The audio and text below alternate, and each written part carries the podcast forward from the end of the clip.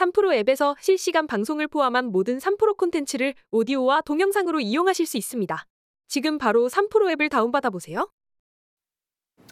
자, 오늘 시장 정리 한번 해보겠습니다. 역시 마감 시황은 이분이 최고죠. 아이비케이 투자증권 박근영 부장님 모시겠습니다. 어서 오세요. 네, 안녕하십니까. 안녕하세요, 부장님. 네. 오늘 장 훈훈했네요. 네, 괜찮은 마무리였습니다. 음. 어, 한미반도체 상한가 요거 괜찮습니까? 네, 그 이유는 제가 좀 이따 설명드릴 거고요. 어, 음, 네. 긍정적으로 보시는 거죠? 음, 오늘은 뭐 어느 정도 올라왔다 생각을 합니다. 오, 그렇습니까? 네, 알겠습니다. 설 때 어디 가세요? 네, 오늘 저녁에 어, 밤늦게 출발해가지고요. 오. 한 삼 일 정도 어디 바닷가 근처에 오? 리조, 리조트에서 좀 약간 오? 예, 쉬었다가 좀 올 것 같습니다. 와, 가족분들이랑? 네. 어, 제사 안 지내시나 봐요? 예, 저희 제사 없앴습니다. 음. 와, 서클 너무 좋겠다. 와, 알겠습니다. 자, 그러면 꿀 같은 연휴를 앞두고 계신 우리 부장님이 정리해 오신 시장 동향부터 살펴볼까요? 네, 코스피는 십 포인트 수준 상승 출발 보였는데요. 이 전일에 이어서 이차전지 관련주가 강세에 두드러지면서 그 외에도 반도체 소부장과 인터넷, 정유화학, 증권은행과 자동차 건설, 게임 등의 강세 출발 보였습니다. 그 외에도 페인트와 리튬 씨엔티, 로봇, 뭐 온디바이스 에이아이 관련주라든지 폴더블, 스마트 팩토리, 뭐 자율주행 뭐 이런 테마군들이 좋았는데요. 이 기업 밸류 프로그램을 코스닥까지 확대 적용 검토한다는 소식이 기대감이 좀 부각이 됐습니다. 다만 이제 전일에 이어서 상승 출발했던 이차 전지주가 일부 종목들이 어닝 쇼크가 나오면서 이제 목표 주가 하향 조정의 리포트가 줄줄이 나왔고요. 외신에서도 그리고 외국 아이비 쪽에서도 국내 양극재 관련된 목표 주가 하향 조정이 계속 나왔습니다. 그런데 네. 그럼에도 불구하고 주가는 꽤 올라왔는데 역시 에코프로 그룹이 뭐 오 대 일로 뭐 액면 분할을 한다든지 음. 그다음에 또 거래소 이전 상장 추진 검토 뭐 이런 모멘텀이 있었기 때문에 오늘도 상승 쪽으로 그래도 힘은 받았다 볼 수 있습니다. 이 열 시를 지나면서 외국인들이 양시장 현물 순매수 전환했고요. 기관은 코스피 이백 매수세가 확대됐습니다. 이 코스피는 저 피비알 업종 내에서 지주사 차익 실현이 나왔고 반도체 업종으로 순환매가 돌았고요. 저 피비알 업종에도 불구하고 업종 그 업황 둔화 우려에 약세를 보였던 화학 업종은 오늘 이제 엘지화학이 지엠향 양극재 공급 계약 체결 소식에 상승을 보였는데 이 소식은 단순히 엘지화학에만 영향 미친 건 아니고요. 어, 이차전지 양극재도 오늘 이게 영향을 좀 미쳤다고 봐요. 왜냐하면 네. 업황에 대한 우려가 계속 이제 됐었는데 뭔가 큰 계약을 하나 이제 한 거잖아요. 그러다 음. 보니까 약간 센티를 좀 변화시킨 그런 변수도 됐다고 볼 수도 있겠습니다. 이 이차전지 상승에 이어서 한미반도체 에스케이하이닉스는 반도체 업종도 상승했고 순환매가 돌았는데 에스케이하이닉스와 티에스엠씨 에이아이 동맹 기대감이 이제 관련주 강세를 보이면서 역시 코스피 대비 코스닥이 강세를 이끄는 모습이 보였습니다.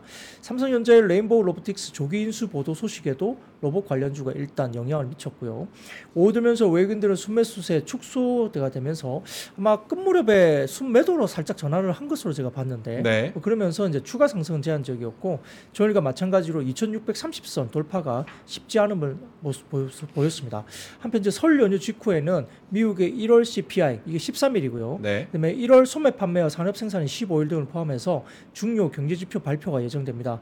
특히 이제 실물 지표 결과에 따른 금융 시장 변화 주목할 수 있는데 일월 씨피아이가 십이월 삼 점 사에서 이제 이 점 구 퍼센트로 삼 퍼센트 언더로 레벨 다운 될 것으로 지금 기대를 하고 있어서 음. 그 정도 수준의 반응이 나온다면 어, 시장은 좀 추가적으로 좀 긍정적인 모습이 보이지 않을까 예, 생각하고 있습니다. 네. 업종 결론은 기계가 강세 기록했고 오늘 외국인 기관 순매수 상위권에 위치했던 한미반도체가 상한가로 마무리했고요.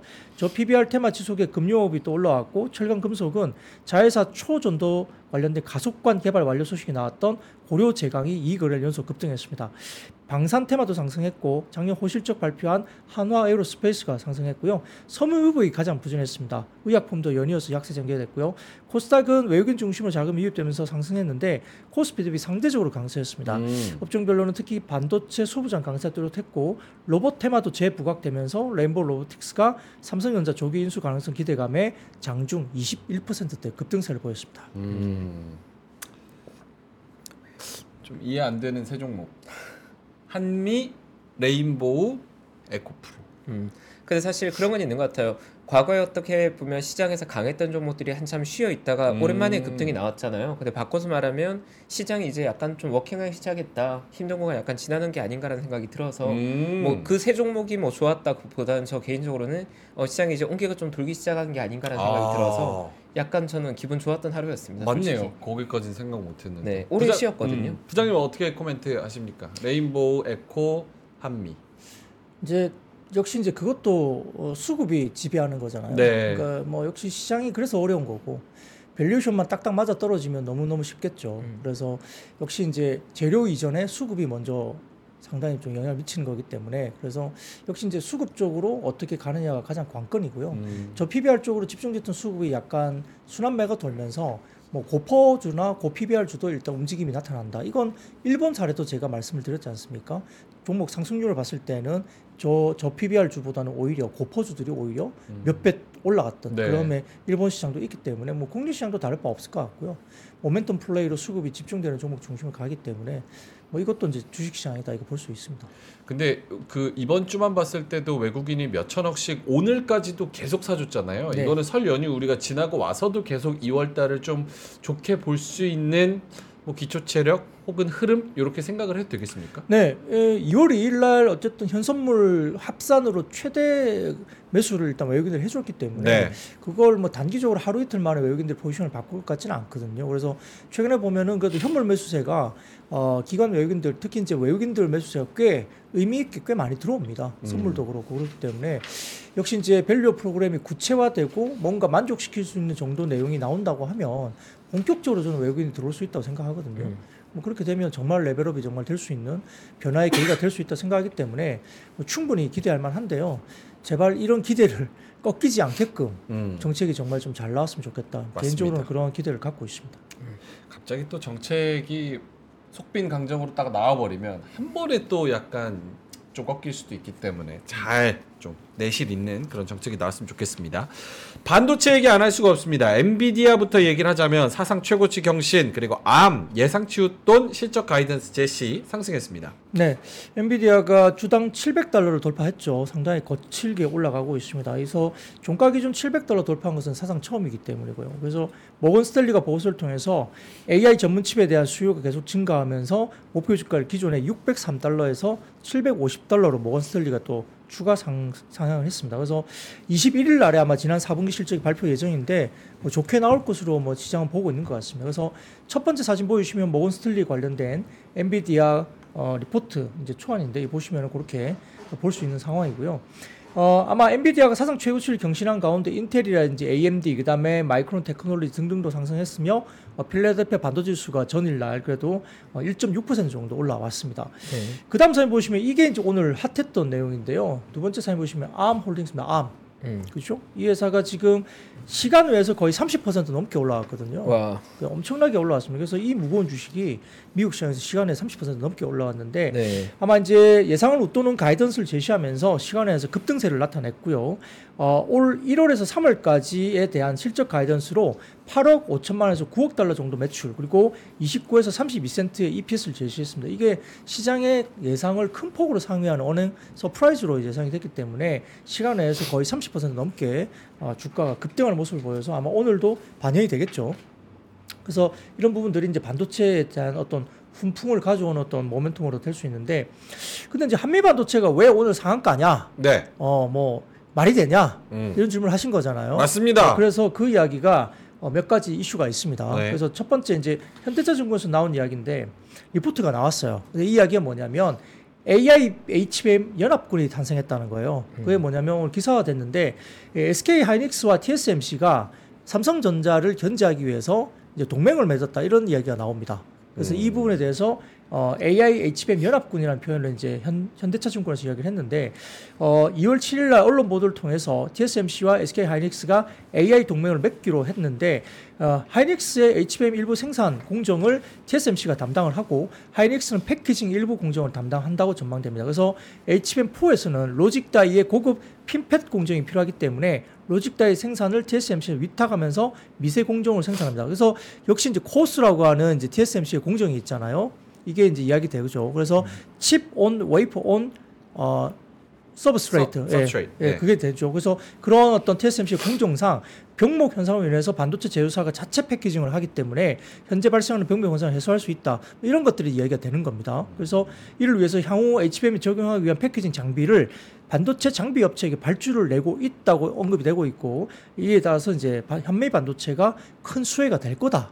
이렇게 이야기된 겁니다. 그러니까 이런 것들이 결국은 티에스엠씨와 에스케이하이닉스의 어, 동맹과 관련된 수혜주로서 거론된 거예요. 음. 삼성전자 쪽은 지금 어, 한미반도체 본도가 삼성전자 쪽에 들어간다는 것들이 뭐 크게 이제 좀 확인이 안 되고 있기 때문에 음. 지금 하이닉스 쪽으로 들어가는 쪽이죠. 본도가. 음. 그러다 보니까 한미반도체가 티에스엠씨와 에스케이하이닉스의 예, 이 부분에 대해서 이제 큰 수혜주로 이제 거론이 된 겁니다. 예, 첫 번째 사진 보여주시면은 에이치비엠 포인데요. 전력 소모가 기존의 투이보다 사십 퍼센트, 아, 삼십 퍼센트 가까이 감소할 것이다. 이렇게 갈 수밖에 없어요. 네. 그러다 보니까 이런 수치가 나오고 있고요. 그리고 여기에다가 또 뭐가 있었냐면 아, 니케이 아시아에서 보도된 보도가 있었는데 현재 중국의 씨엑스엠티가 에이아이 반도체 제조를 위한 생산에 돌입했다는 이야기가 나왔습니다. 음. 믿을 수 있을까에 대한 부분이 있는데 근데 장비 발주는 분명히 한 것 같아요. 음. 그래서 지금 미국과 일본 업체들로부터 에이치비엠 생산에 적합한 제조나 테스트 장비가 발주된 걸로 확인됐고 중국이 에이치비엠에 대한 자급자족을 원하고 있기 때문에 중국 내 수요를 충족하기 위해서 에이치비엠 장비를 사전에 확보하고 있다라고 확인을 했다고 나왔습니다. 그래서 미국 쪽에서는 어디가 이 장비를 주냐면 요, 요거 어, 다음 사진 한번 보여주세요. 네. 어, 사진까지는 필요 없습니다. 음. 예. 예, 이건 보, 보시고요. 그래서 네. 오른쪽 보시면 그 관련된 이야기 나오죠. 네. 외신에서 나왔습니다. 그래서 이거 보시면 어플라이드 머티리얼즈하고 램 리서치가 중국 쪽으로 장비 반입을 하기 위해서 준비를 했다는 음. 이야기 나옵니다. 그래서 그 이야기가 지금 보도가 나왔기 때문에 이야기 되는데, 뭐 오른쪽에 이제 씨엑스엠티라든지 에이치비엠 개발 돌입했다는 중국 쪽에 이제 관련 기사가 해외에서 나왔습니다. 니케이 음. 보도고요. 그래서 이제 지금 에이치비엠은 팹 자체 공정보다는 오히려 이게 후공정 기술에 가깝습니다. 그렇기 때문에 어떤 구멍을 뚫고 그 안에 이제 구리 도금을 채우고 씨엠피를 통해서 평탄하는 공정이 상당한 노하우가 있는데 이제 에이치비엠 생산 설비는 아직까지 미국 행정부 수출 통제 범위를 대부분 벗어나 있다고 합니다. 어... 이 후공정단에 있기 때문에 그런 거거든요. 그러니까 왜냐하면 미국 행정부가 발표한, 발표한 반도체 장비 수출 제한 조치는 주로 팹 공정에 집중되어 있습니다. 그러다 네. 보니까 최선단 패터닝 기술에 집중되어 있기 때문에 에이치비엠과 같은 후공정단에 속하는 기술에 대해서 음. 통제가 안 되고 있는 상황이에요. 음. 근데 이걸 이제 벗어나서 중국 업체들이 아까 씨엑스엠티 같은 경우는 관련 장비를 빨리 조기에 확보해야 되기 때문에 아까 제가 말씀드렸죠. 어플라이드 머티리얼즈나 램 리서치 등으로 장비 발주가 나간 겁니다. 음. 그런 것들을 할 수 있게 되는 거죠. 그래서 이렇게 되면 아마 그 한미 반도체도 이런 어떤 그 규제를 떠나서 네. 중국 쪽으로 장비 발주를 받을 수 있다고 기대를 할 수 있는 거죠. 음. 그런 것도 되는 겁니다. 그래서 다음 사진 보시면은 이게 이제 삼각편대라 해가지고 이제 사진이 나와 있는데 엔비디아와 티에스엠씨, 하이닉스의 삼각편대 이게 지금 애리조나 쪽인가요? 인디애나 쪽입니다. 인디애나 쪽에 인디애나 쪽에 보면은 이렇게 어, 팹들이 있어요. 네. 가까이 있다는 이야기를 하는 겁니다. 위치적으로. 그래요? 아주 가까이는 아니겠죠. 완전 반대 아니에요? 네, 워낙 넓은 편인데 뭐 인디애나폴리스하고 이렇게 그다음에 애리조나 쪽하고 이렇게 돼서 전반적으로 이렇게 위치적으로 일단 가까이 이제 팹을 이렇게 선정하면서 음. 여기서 이제 협업을 한다는 이야기를 이제 미국 내에 있다 뭐 이런 그렇죠 얘기인가? 그렇게 이야기를 하는 것 같습니다. 음. 그래서 지금 하이닉스가 인디애나 팹을 통해서 에이치비엠 중심으로 패키징 생산을 하고요. 음. 티에스엠씨가 애리조나 팹에서 지피유를 포함한 고수 패키징 공정을 한 뒤에 그다음에 미국의 하이퍼스케일러 업체들에게 공급을 한다. 이겁니다. 그래서 어, Made in 유에스에이 에이아이 칩을 확보하겠다는 미국 행정부 의지에 따라서 아마 한미 반도체의 에이치비엠 관련 장비 수주 모멘텀이 엄청나게 커질 수 있다라는 리포트를 오늘 낸 거예요. 음. 그 리포트가 나왔고요. 근데 이제 논란의 여지가 없는 한미 반도체는 후공정계의 에이에스엠엘이 될 수도 있다라는 이제 제목을 붙인 거죠. 음. 그래서 상당히 좀 공격적인 리포트가 나와서 그래서 아마 티씨 본도의 압도적인 기술적 우위를 바탕으로 이제 국내외 에이치비엠 신규 고객사 확대가 가능하고요.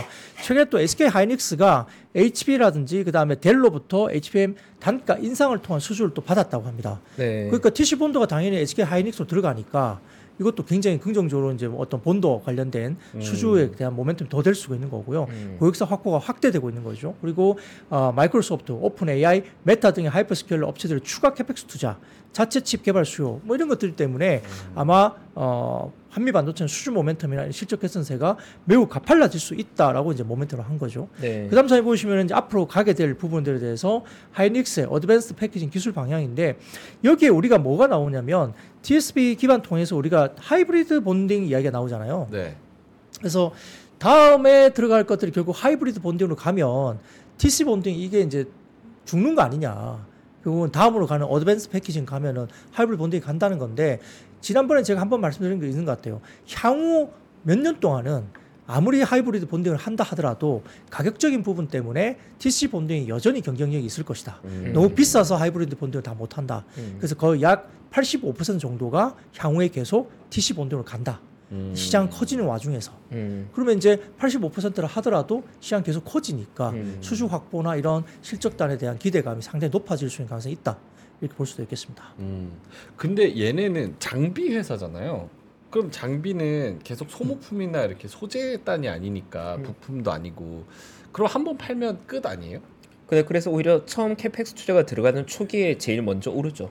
음... 음. 처음 장비 공장 세팅할 때 대량의 발주가 들어오게 되니까 음... 그때가 사실 피크인 거죠 어떻게 보면. 음... 음. 여기 현대차증권이 거기 그 뭐냐 한미반도체 구만 원 목표였죠. 구만 삼천 원 냈어요. 구만 삼천 원. 굉장히 공격적이죠. 네.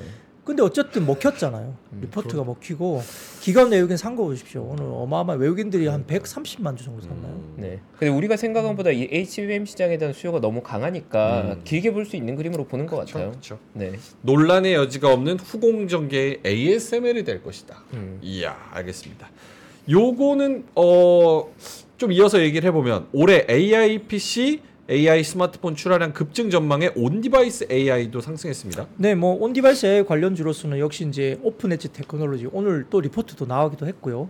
그다음에 칩셋 미디어 등에 뭐 관련된 종목이 올랐는데, 사진을 띄워주시면 그냥 편하게 간단하게 설명드리겠습니다. 이 사진을 보여주시면 가트너에서 나온 자료이거든요. 이게 뭘 이야기하냐면 짙은 푸른색이 이제 곤색으로 보이는 게 에이아이 피씨들이에요. 음... 에이아이 피씨가 이제 성장을 한다는 거고요. 네네. 그리고 이제 빨간색 선이 있죠. 빨간색 선. 음. 빨간색 선이 이제 그게 어, 올 피씨 관련된 어, 전체적인 피씨 쪽에 에이아이 피씨의 점유율입니다. 음. 저렇게 급격하게 올라간다요. 십 퍼센트대에서 이제 사십삼 퍼센트까지. 음. 그러니까 에이아이가 접목된 피씨랑 그다음에 스마트폰의 점유율이 엄청나게 올라간다는 이야기를 이제 설명을 하고 있는 겁니다. 음. 그래서 지금 아마 지난해 이천구백만 대였던 전 세계 에이아이 탑재 피씨와 생성형 에이아이 탑재 스마트폰 출하량이 올해 말까지 이억 구천오백만 대까지 올라갈 것이다. 이게 엄청난 숫자죠. 음. 그렇게 이제 들어간다고 보니까 이제 결국은 온디바이스 에이아이 관련주로서 이야기되는 종목들이 나온 겁니다. 그래서 결국은 이 방향은 분명히 맞는 거겠죠. 그렇죠. 갈 수밖에 없고요. 너도 나도 이제 경쟁을 해야 되고, 그렇기 때문에 지금 이미 이제 이번에 갤럭시 에스 이십사도 아무튼 그런 기능들이 들어가면서 온디바이스 에이아이가 기능되는 이런 쪽에 음. 물건들이 이제 급격하게 나올 거다 이렇게 이야기되는 것 같습니다. 그래서 음. 차별화 전략이 결국 갈 수밖에 없고, 역시 이제 어, 애플의 아이폰은 좀 쉽지 않겠죠 당장. 음. 그러니까 이제 지금 대항마가 없어요. 음. 그러니까 이제 온디바이스 에이아이 쪽으로 결국은 갈 수밖에 없는 구간에서 관련주들이 오늘 좀 주목을 받을 수밖에 없었다 음. 볼 수 있습니다. 역시 올해 테마는 누가 뭐라 해도 이변이 없는 한 에이아이 쪽으로, 거기다가 하드웨어 쪽으로도 우리는 좀 많이 수혜를 볼 수 있지 않을까 이런 생각을 하고. 맞습니다. 네. 자, 그러면은 요 얘기 한번 해주세요. 테슬라 주가 상승 및 엘지화학 이십오조 원 규모 양극재 공급 계약 체결 소식의 관련주 상승입니다. 네, 테슬라는 지금 말도 많고 탈도 많고, 또 최근에 약간 어, 테슬라 관련된 매출이, 그러니까 팔게 했던 물량이 네. 굉장히 많이 줄었다 이렇게 이제 또 여러 가지 지표들이 나오면서 조금 우려가 많은 편인데요. 음. 그래도 이제 어제 같은 경우는 밤사이 테슬라가 일 점 삼 퍼센트 그래도 반등을 줬어요. 그래서 네. 조금 빠지는 게 브레이킹이 걸렸는데, 뭐 그럼에도 불구하고 약간 우려가 있었던 게 사실입니다. 근데 이제 오늘 변곡점을 준 이슈가 결국은 엘지화학이 지엠 쪽에다가 약 이십사조 칠천사백억 정도의 공급 계약을 한 거잖아요. 음. 장기 공급 계약을 해서 대규모 공급 계약이 나오는 바람에 일단 이 차 전지 쪽의 어떤 분위기를 확 바꿔버리는 어떤 변수가 될 수 있다 볼 수 있습니다. 근데 이 계약이 엘지화학에 대한 계약 상대방이 엘지에너지솔루션이 아니라는 거예요. 오. 왜냐하면 엘지화학은 엘지에너지솔루션으로 내재화해서 수직 계열화 해가지고 들어가서 엘지 에너지 솔루션이 이제 뭐 지엠으로 한다든지 이렇게 가는 그림으로 보통 생각을 하고 있는데, 음. 이 계약은 엘지 화학이 지엠하고 직접 계약이잖아요. 음. 상당히 의미가 좀 있다고 봐요.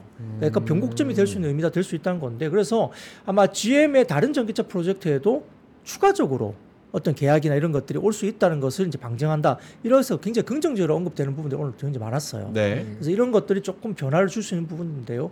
근데 이제 지금 현대차증권은 또 현대차증권이에요. 그래서 이야기가 하는 것이 엘지화학의 지엠과 양극재 장기 공급 계약은 과도한 어, 이브이 관련된 비관론의 전환점이 될 수 있다라는 리포트를 또 냈습니다. 음. 현대증권에서. 그래서 이렇게 나왔는데 결국은 아마 올해 아마 지엠향으로 한국 공장에서 약 사만 톤 정도가 엘지화학이 낼 걸로 보이는데 중장기 연간 구에서 십만 톤 내외 공급 규모를 할 것으로 추정했고요.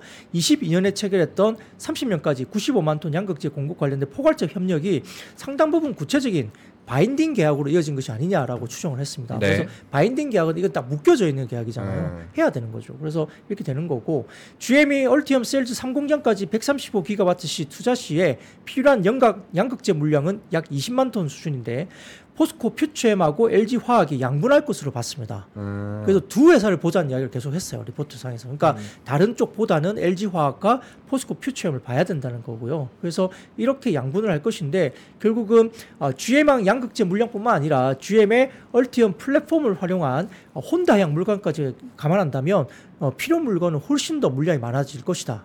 그래서 엘지화학을 긍정적으로 봤고 양분하는 포스코 퓨처엠까지 보자는 이야기를 계속 한 겁니다. 그래서 이렇게 보면 결국은 엘지에너지솔루션이 제시하는 연간 에이엠피씨 수치 규모와 거의 일치한 쪽으로 지금 계약이 나오고 있는데 네. 뭐 이렇게 된다고 한다면 아마 어, 엘지화학과 포스코 퓨처엠의 물량을 같이 감당을 할 것으로 봅니다. 그래서 다음 사진 보시면은 어, 얼티엄 플랫폼 관련된 전기차 미국 판매량인데요. 계속적으로 최근에 지표가 굉장히 좋았어요. 네. 그리고 오른쪽 보시면은 캐딜락 리릭 판매량도 상당히 올라오는 부분이 보였죠. 그래서 이런 부분도 괜찮았고요. 그 다음 사진 보시면은 미국의 오이엠별 전기차 판매량 순인데 뭐 테슬라가 지금 급당적으로 많았지만은 아무튼 지엠도 그렇고 뭐 쭉쭉쭉 올라오는 모습들이 보이고 오른쪽 보시면은 지엠 얼티엄 플랫폼 이브이 배터리 탑재량입니다. 그래서 캐딜락, 뭐 쉐보레 뭐 등등이 있는데 아무튼 이런 것들이 이야기가 되면서 어, 충분히 이제 올라오는 부분들이 보인다 해서 엘지와 아까 포스코 퓨처엠을 좀 중점적으로 언급하는 리포트가 또 나왔다 이야기 될 수 있습니다. 음. 근데 또 투자를 해야 될 수도 있잖아. 엘지화학 같은 경우. 그럼 그렇죠. 돈이 재원이 어떻게 나올 수 있느냐. 뭐 갑자기 또 증자를 할 수도 있지 않을까. 이런 우려를 할 수 있지만 음. 엘지에너지솔루션 지분 등을 활용할 수 있는 리소스가 충분하다고 또 판단을 했습니다. 그래서 그렇기 때문에 긍정적인 관점이 유지된다는 이야기고요. 그래서 역시 어, 포드가 이브이 전략을 약간 바꾸면서 어, 굉장히 좀 우려를 많이 했잖아요. 그래서 네. 혼선을 많이 빚었는데 장기적인 전략을 공고히 끌고 갈고 있는 지엠은 어, 엘지화학과 포스코 퓨처엠을 통해서 탈중국화하면서 양극재를 조달하고 있고 궁극적으로는 상당히 북미 현지화를 진행 중에 있는 걸로 음. 볼 수 있다고 평가를 했고요. 그렇기 때문에 결국은 아이알에이 최대 수혜주는 한국이고 음. 여기에 따라서 한국 업체 중에 아이알에이 요건에 부합하는 현지화 탈중국화가 가능한 업체 중심으로 수혜가 집중될 것이라 보면서 결국은 에, 엘지화학과 포스코 퓨처엠이 지엠에 직납하면서 올해 가장 큰 볼륨 성장을 기록할 것으로 본다라고 평가를 했습니다. 그러니까 이건 굉장히 좀 중요한 이야기를 한 거예요. 그래서 이런 가운데 근데 그럼에도 불구하고 역시 에코프로 그룹이라든지 뭐 엘엔에프는 오늘도 괜찮았어요. 네. 그래서 어제 말씀드렸던 어, 여러 가지 오 대 일 뭐 액면 분할이라든지 그다음에 어, 거래소 이전 상장 검토 이런 것들도 수급적인 영향이 분명히 있는 거거든요. 음. 패시브 자금이 미리 사잖아요. 네. 네, 그렇기 때문에 그런 자금도 들어오면서 많이 빠져있던 종목들 중심으로 또 많이 올라왔다 볼 수 있습니다. 음. 이 차 전지 관련돼서 엘지화학 중심으로 또 말씀을 해주셨고 코멘트 있을까요? 특별히 없습니다. 네, 알겠습니다. 폴더블 관련주도 상승했는데 애플 폴더블 아이폰 개발 소식이 있습니까? 네, 사진을 또 주십시오. 아, 그 외신에서도 단독 보도가 있었어요. 익스클루시브. 네, 단독 보도가 나왔습니다. 그래서 네. 이렇게.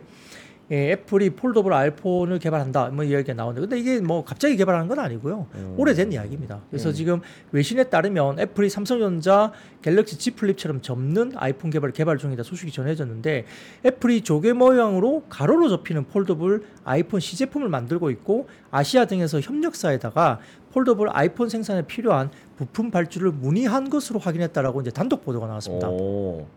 그래서 애플이 폴더블 아이폰을 출시하면은 아이폰 역사상 사실은 뭐 디자인이 가장 크게 변화하는 거죠. 그렇죠. 최근 들어서. 그래서 음. 평가를 받고 있고 폴더블 아이폰은 뭐 개발 초기 단계로 알려져서 일러야 이제 그 기사를 통하면 이천이십육 년도에 양산이 돌입할 것으로 전해지긴 했습니다. 이천이십육 년이면 삼성은 여덟 번 접을 수 있을 텐데. 그렇죠. 그렇죠. 어. 돌돌 말지도 모르죠.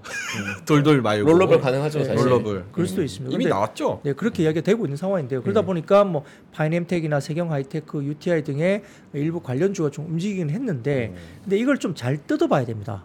잘 음. 뜯어봐야 돼요. 이게 어, 맞는 거냐 이야기를 좀 뜯어봐야 되는데, 자, 소식통에 따르면 이천십팔 년도부터 애플이 아이폰, 폴더블 아이폰을 개발해왔고, 최소 두 개의 클램셀, 이게 가로 폼팩터의 폴더블 프로토타입을 개발 중에 있다고 확인은 되고 있습니다. 네. 그러니까 이제 당장 이천십팔 년부터 한 거니까 오래된 거예요. 근데 애플은 최근 두 가지 다른 크기의 폴더블 아이폰에 대한 부품을 아시아 제조업체가 논의한 것으로 파악된다. 그건 확인이 된 것 같아요. 음. 근데 그럼에도 불구하고 애플의 디자인 기준을 충족시키지 못하면 폴더블 프로젝트는 취소될 수 있다라고도 이야기됩니다. 이게 가시적이지 않다는 이야기를 하는 거예요. 음. 아직까지. 그래서 결국 뭐가 문제냐면 내구성이라든지 그 다음에 화면 주름에 대한 어려움을 여전히 겪고 있다는 소문이 돌고 있다고 합니다. 그래서 다음 사진 보시면은 이 특허 관련된 이슈가 있는데, 자, 다음 사진 보이세요? 이게 이제 특허 관련된 사진이고요. 네. 그다음 밑에 보시면 뭐라 되어 있어요? 영어로 보시면 딱 들어오시잖아요. 뭐가 문제입니까? 스크린 지금? 이슈. 네, 스크린 이슈가 있죠. 힌지. 네. 그래서 어떻게 되죠? 컴플렉스 힌지라든지, 음. 그 다음에 뉴 디스플레이 테크놀로지 뭐가 들어가죠. 그 다음에 하이브리드 오엘이디 이런 정도의 어떤 기술을 가지고 특허를 내고 이런 기술이 접목되면서 어떤 그런 기술적인 문제가 해결돼야만 나올 수 있다는 거예요. 음. 이건 이제 외신에서 이야기하는 겁니다. 그런 부분이죠. 그래서 결국은 아, 애플이 이천이십 년경에 폴더블 아이폰 개발을 보류를 했었고요, 실제로. 음. 그리고 대략 팔 인치 아이패드 미니 크기의 폴더블 아이패드에 초점을 맞춘 것으로 약간 선회를 했다는 겁니다. 네. 그래서 새로운 폴더블 아이폰은 현재 초기 개발 단계에 어려움을 겪고 있고 더 큰 폼팩터인 폴더블 아이패드 또한 개발 중에 있는 걸로 보입니다. 음. 근데 이제 아까 말씀드렸던 몇 가지 이슈가 있어서 난항을 겪고 있는 거죠. 그래서 현재 배터리, 두께, 그리고 내구성 등의 문제가 해결된지는 아직은 불분명하고, 다만 아이폰 십육과 아이폰 십칠의 경우에는 폴더블 폼팩트가 아닐 것으로 전망되고 있습니다. 음. 그 좀 먼 이야기라는 이야기예요.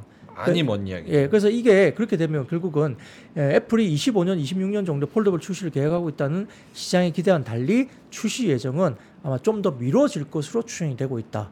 이게 아마 지금 현재의 팩트가 아닐까 싶습니다. 음. 지금 올해 초에 에스 이십사가 에이아이 폰으로 결국 포문을 열기는 했는데, 그렇죠.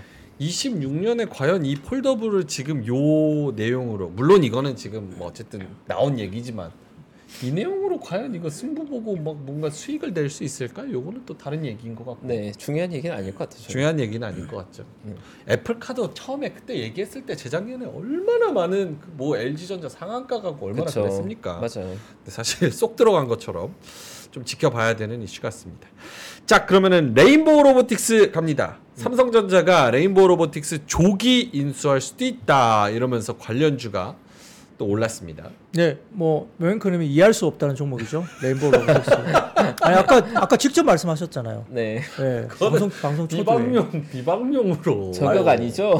어, 아니요. 뭐, 방송 초반에 직접 말씀하셨기 때문에. 아, 더 이야기를 나눈 게 있는데 음. 그거 얘기하면 이제 부장님도 힘들어지시니까. 음, 그렇습니다. 그래서 이제 삼성전자가 레인보우 네. 로보틱스 주식을 매수할 수 있다는 권리 콜옵션을 이르면 올해 두 차례 행사에서 지분 오십구 점 구십사 퍼센트 확보하고 인수 시점을 앞당길 것 같다라는 뉴스가 나왔어요. 네. 그러다 보니까 이제 그래서 이제 왜 그런 이야기가 나오냐면 이제 사명을 바꿀 수 있다 이야기가 나오기 때문에 그런 거거든요. 음. 그러다 보니까 이제 레인보우 로보틱스가 아니라 삼성 로보틱스로 변경하는 게 아니냐 이렇게 검토를 하고 있다 이렇게 추정 기사가 나왔고요. 삼성 브랜드로 글로벌 로봇 시장에 진출한다는 방침으로 해석이 되고 있다 이렇게 기사가 나왔습니다. 근데 뭐 로봇 관련된 사업을 뭐 삼성전자가 한다는 거는 다 알고 있고 뭐 보핏 같은 경우도 지금 이제 한다는 게 언젠데 지금 아직도 안 뭐 그러니까 뭐 여러 가지 비투비로 나가고 있다 말은 나오는데 비투씨로는 안 나왔기 때문에 음. 우리가 잘 모르죠. 그래서 비투비로는 이야기가 나왔었어요. 그래서 음. 조금 나가고 있는 것 같은데 그러다 보니까 뭐 레인보우 로보틱스도 급등했지만 그 외에도 에브리봇이라든지 뉴로메카 뭐 이렌시스 이런 쪽도 이제 주가 올랐는데 근데 문제는 자 다음 사진 보여주세요. 공시가 나왔습니다. 나왔죠. 네, 내용 보시면 레인보우 로보틱스에서는 기사에 언급된 삼성전자와의 콜옵션 조기 행사 관련해서는 당사에 별도로 전달된 바가 없음을 알려드립니다. 음. 네, 여기까지 하겠습니다. 네.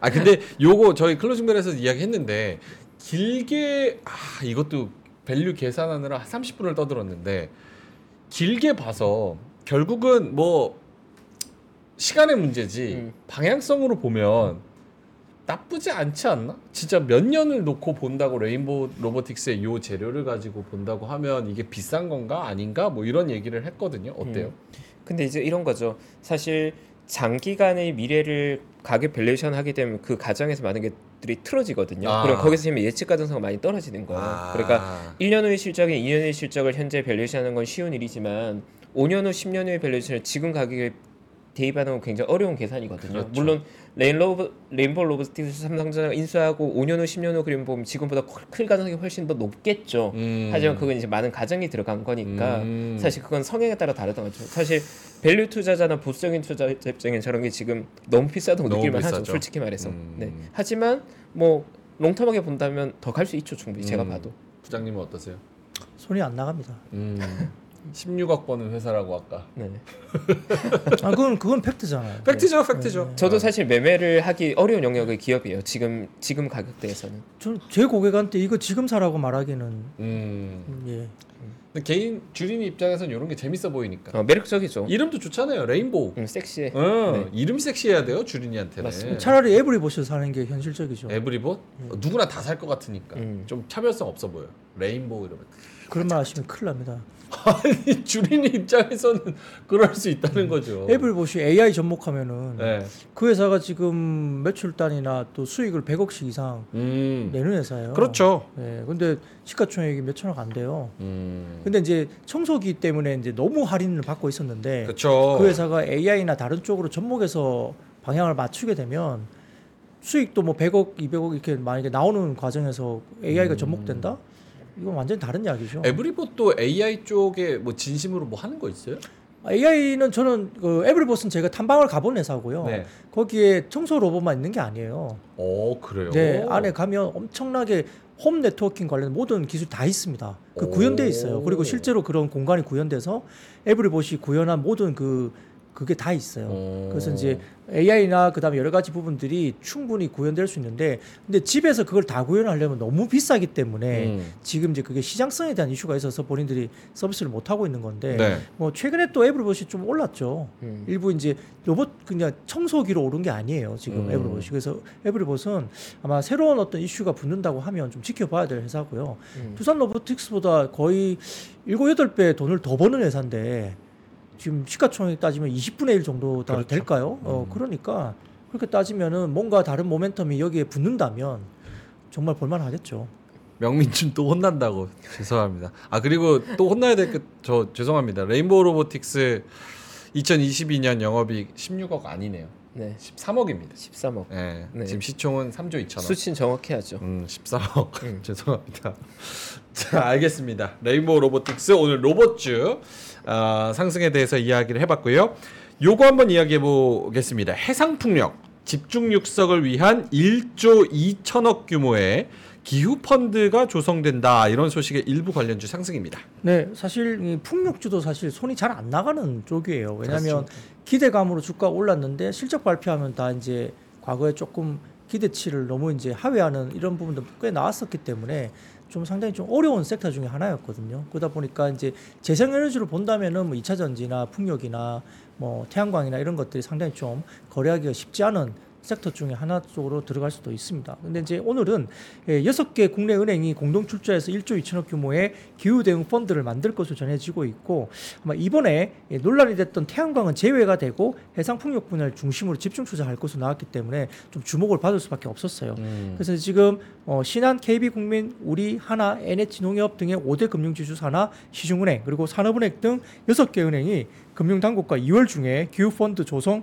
업무협약 엠오유를 체결할 예정이고요. 이런 부분에 대해서 해상풍력을 핵심으로 그린 프로젝트에 투자를 하고 일회성이 아닌 계속 사업으로 추진을 하겠다라고 이제 정부 관계자가 언급을 했습니다. 그래서 지금 곧 발표할 십일차 전력수급 기본 계획에도 풍력 발전 비중을 굉장히 높이는 방안이 유력하기 때문에 모멘텀은 충분히 나오고 있는 부분이 있는 음. 것 같습니다. 그래서 뭐 씨에스윈드라든지 씨에스베어링, 뭐 유니슨 태용, 동국 에스엔씨 등의 관련된 종목도 올랐는데요.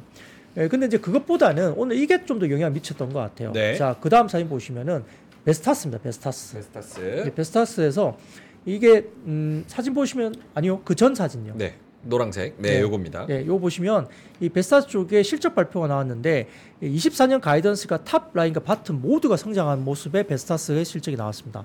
그래서 어, 지난 사 분기 실적이 매출액이 사십칠억 유로 정도가 됐고요. 컨센 대비 오 점 삼 퍼센트 성장을 했어요. 그래서 이십사 년 가이던스도 매출이 백육십에서 백팔십억 유로 정도로 전반적으로 지금 십칠 퍼센트 정도 올라가는 모습을 보이는 상황이고요. 네. 어, 오피엠도 한 사 퍼센트 포인트 정도 올라갔습니다. 그래서 수주권을 보시면 이게 수주인데 수주. 예, 지금 보면 어, 이십삼 년 사 분기에 팔 점 이 기가와트 정도 제일 오른쪽 보시면 음. 우뚝 솟아있죠. 이게 네. 뭐냐면 역대 최대 분기 수주가 베스타스 쪽에서 달성을 했다는 걸 오. 보입니다. 그러니까 역시 이제 수주가 굉장히 많이 베스타스가 올라오니까 국내 업체들이 이제 영향을 받겠죠. 베스타스 쪽으로 납품을 하고 있는 상황이니까. 그래서 그런 것들이 나온 거고요.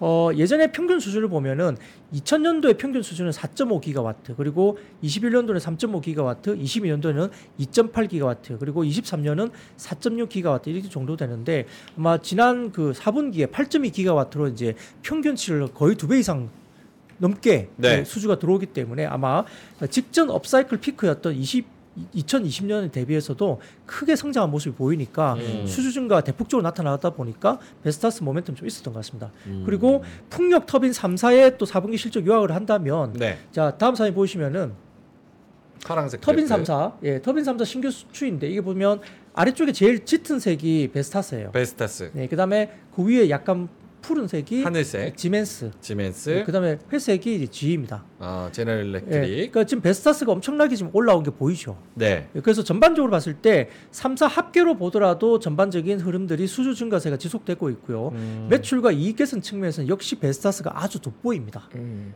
예. 그리고 그다음 사진 보시면은 터빈 삼 사의 에이에스피 추이인데요. 이 보시면 뭐 베스타스, 지멘스, 지이 쪽이 보이시면 참고를 하시면 될 것 같고 네. 제일 마지막 사진을 아 그다음 아, 삼 사 매출 추이를 보십시오. 이 매출. 보시면은 짙은 파란색이 베스타스죠. 음. 많이 튀어오르죠. 베스타스가 짙은 파란색이 확연하게 튀어오르고요. 그럼 제일 마지막 사진 보시면은 삼 사의 영업이익률 추이인데 역시 지금 보시면 지멘스 같은 경우는 적자에서 허덕이고 있죠. 그렇네요. 이익률이 그죠? 음. 그리고 아래쪽에 보시면 지도 적자입니다. 음. 베스타스는 적자에서 흑자로 완전히 돌아섰어요. 음. 그래서 이렇게 보면 역시 매출이라든지 그다음에 흑자 구조나 이익률을 봤을 때는 베스타스가 눈에 많이 띕니다. 그래서 이런 부분들이 영향을 미치면서 수주 증가세가 이제 어느 정도 보인다는 점에서 음. 베스타스와 또 관련된 쪽에 국내 업체들이 있기 때문에 음. 아마 뭐 아까 펀드 조성 이런 것들이야 뭐 정부 정책이 나올 수는 있지만 그것보다 관련된 해외 쪽의 어떤 선도 업체가 전방 산업에서 뭔가 이제 수주가 증가세가 확연히 보이니까 음. 막 풍력 쪽이 좀 오늘 좀 움직이지 않았을까 이렇게 평가를 할 수 있겠습니다. 음. 알겠습니다. 감사합니다. 자, 그러면 오늘 설 연휴 마지막 전까지 우리 박근영 부장님이 잘 어, 시황을 전달을 해 주셨고요. 우리 그 데일리 힌트 하는데 박재현님께서 오만 원 보내주셨습니다. 감사합니다. 최파구님 오전에 도움 주셔서 감사의 마음 전합니다. 행복하고 즐거운 설 보내세요. 이렇게 오만 원 주셨는데 저희한테 떨어지는 거는 없죠. 예, 마음을 마음이 전해졌잖아요. 감사하게 마음이. 잘 받겠습니다. 네, 너무 감사합니다. 네, 덕암님께서 박근영 부장님 오늘도 많이 배웠습니다. 이렇게 감사의 말씀도 전해주셨습니다. 네, 덕암님이 저의 이름을 시황지로 지어주신. 네, 어, 네, 맞습니다. 이천이십사 년 올해에는 공중파로 진출하셔요. 이렇게 말씀하셨어요. 네, 저는 아침마당에 나가는 게 일 차 목표입니다. 아침마당. 음. 어, 알겠습니다. 열심히 제가 도울 부분이 있으면은 음. 돕도록 하겠습니다. 일단 명앵커님 네. 그 유튜브 네. 채널에도 지금 초대가 안 됐잖아요. 빨리 초대해 주세요. 네. 지금 뭐 하시는 겁니까? 뭐 지금. 성별 차별을 좀 하시는 것 같아요. 아니 아니에요. 아니, 아니. 네. 네. 거기는 이제 고품격 방송에만 나가시니까 아, 좀, 거기는 네. 저품격인가요? 거기는 약간 좀 싼마이 느낌이라서 네. 고민해보도록 하겠습니다. 네. 자 그럼 리조트 잘 다녀오시고 설 연휴 건강하게 보내시고 어, 이제 다음 주에 또 개장했을 때 마감 시황 때 뵙도록 하겠습니다. 아이비케이 투자증권 박근형 부장님이었습니다. 고맙습니다. 네 감사합니다. 감사합니다. 새해 복 많이 받으세요. 새해 복 많이 받으세요.